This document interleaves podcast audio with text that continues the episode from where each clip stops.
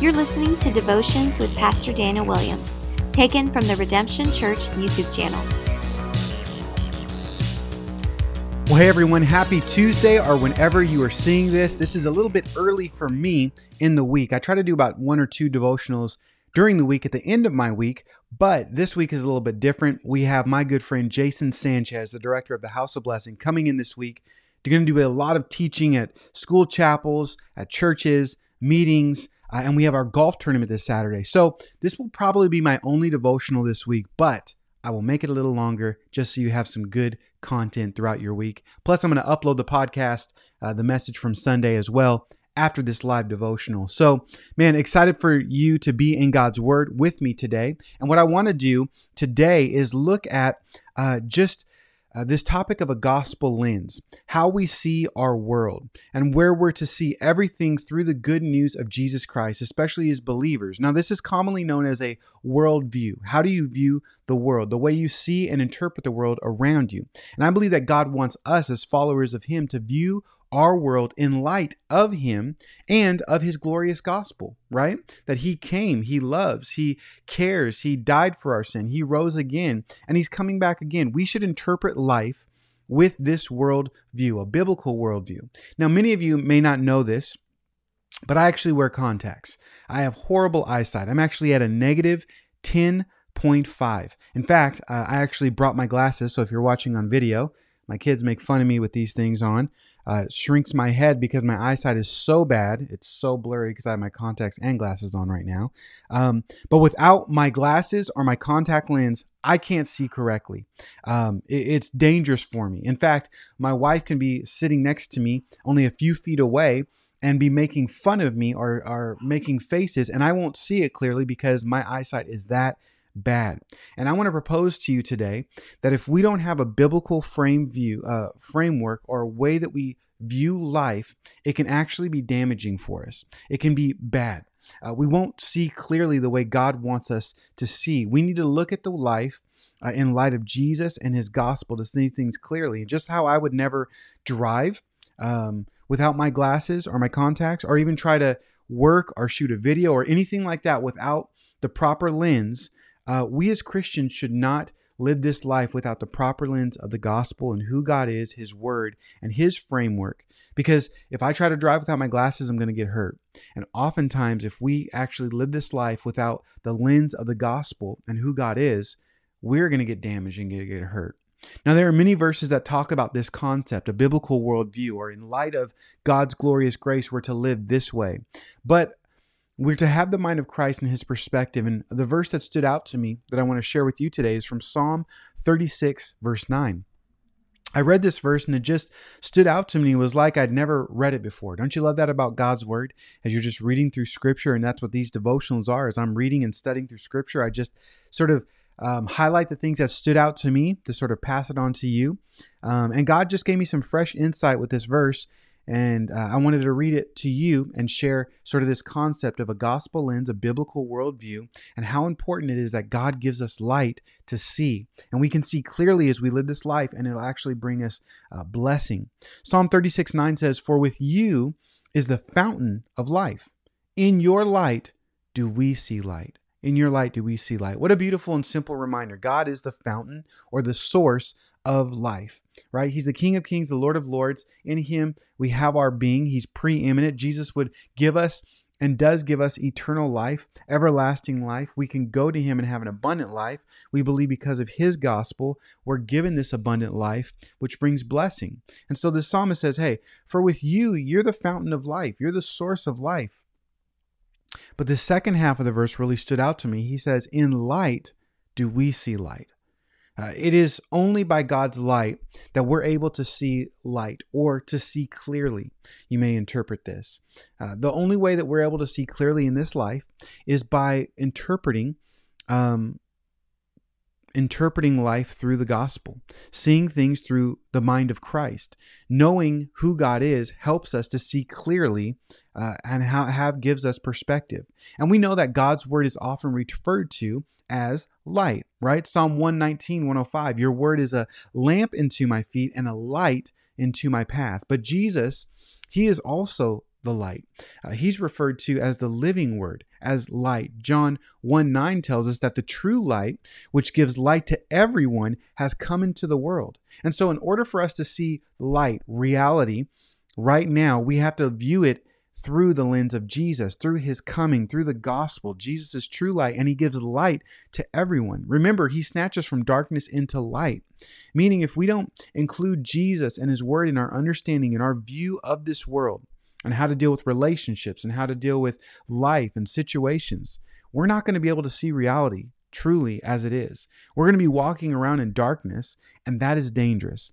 And we're told as Christians to walk in light as he is in the light, to walk in his world, uh, in, in his word, and walk in this worldview, a gospel lens, filtering everything that we see. You know, many of you may not be able to, uh, you know, be so blessed to have glasses or contacts, but a lot of us here in sunny South Florida, we have sunglasses, don't we?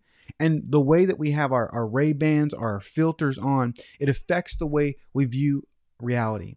And so, just like that sort of analogy, we shouldn't walk ignorantly and in light of God's truth to the reality of our lives. His light gives us light in this world. And we know that the enemy will try to blind our eyes and has blinded the eyes of those that aren't saved. Second Corinthians 4 4 says, The God of this world has blinded the minds of unbelievers to keep them from seeing the light of the gospel of the glory of Christ. But we, the redeemed, we have been snatched from darkness into light. And in God's light, we now see the light. We are supposed to view our life in lens of this reality. So how how do we do this? How do we do this? Well, by knowing the word of God. By allowing his word to enlighten our hearts by knowing the gospel, by knowing Jesus himself. We're to saturate our minds in God's word and it renews us. It transforms us, as Romans 12, 2 talks about. It, it, it, transforms our mind and how we view things, situations. Even as we're studying through Exodus and talking about the wilderness and having that light of the gospel through a trial is so important because we can want to give up. We think God doesn't love us through it, but God reminds us He loves us through it, that He's kind, that that that this is not the end. And so when we take those truths into our reality, it enlightens us. And it isn't just about learning a doctrine, but understanding and applying the gospel in our everyday life, right? It's not theoretically about, oh, I'm just going to learn this Bible verse. No, it's understanding and applying the gospel to everything. And we need to see it more than just a doctrine, but we need to see it as a story, something we apply to our lives. Now, the gospel is also known throughout Scripture as a story. Uh, the creation, fall, redemption, and renewal. This may be new to you in a concept, but it's sort of the meta story of Scripture. It's the long view of Scripture and what Scripture teaches about God and who He is. First, creation. We have a framework where God made everything and it was good. This isn't the way it's supposed to be because man sinned against God, rebelled, and now there's brokenness, sin. And that's what's called the great fall of man. Man sinned, and we now live in a broken world. And because of that sin, there is death, there's hurt, there's pain, there's suffering, but God, in His great love, brought redemption through Jesus, right? God so loved the world, He sent Jesus to save us. He died for our sin. He rose again, and He's going to come. He redeems us and forgives us, and He's going to come back again. And so there's great renewal and hope and everlasting life in God. God will make all things new, and He will rule and reign. And so when I mention the gospel, I don't just mention the, I don't just say the doctrine of, um, you know, Jesus came according to Scripture, died according to Scripture, and rose according to Scripture. We need to know the whole meta uh, narrative or the whole story of Scripture and how that applies to our life today. And the Bible gives us this grand story of the gospel how God creates, how there's sin, there's fall, there's redemption and renewal. Um, and it hel- helps us navigate the whole counsel of God with this overarching story and the implications of the gospel right now, today. And so you can also reframe this in sort of this mindset ought is, can, and will, right? Ought is, can, and will. Creation is what ought to be. God made something beautiful, perfect. It was creation. It was awesome. This is what ought to be. But fall, this is what is our life right now because of sin. We fell and humanity fell. But God can redeem it, restore it, and He does and will renew it, renewal. So, what ought to be is God's perfect plan. What is, is man's broken plan or his world. What can be is redemption through Jesus, this good news. And what will be is the future with God and what he has for us. So, this biblical framework helps the stories of our life, helps us see reality today, and gives us light in every situation that we face. Uh, let me give you some examples just so that way you sort of can frame this and help see this uh, with work, the ought. God, did you know God made us as uh, men and women to work, to create? This was before the fall.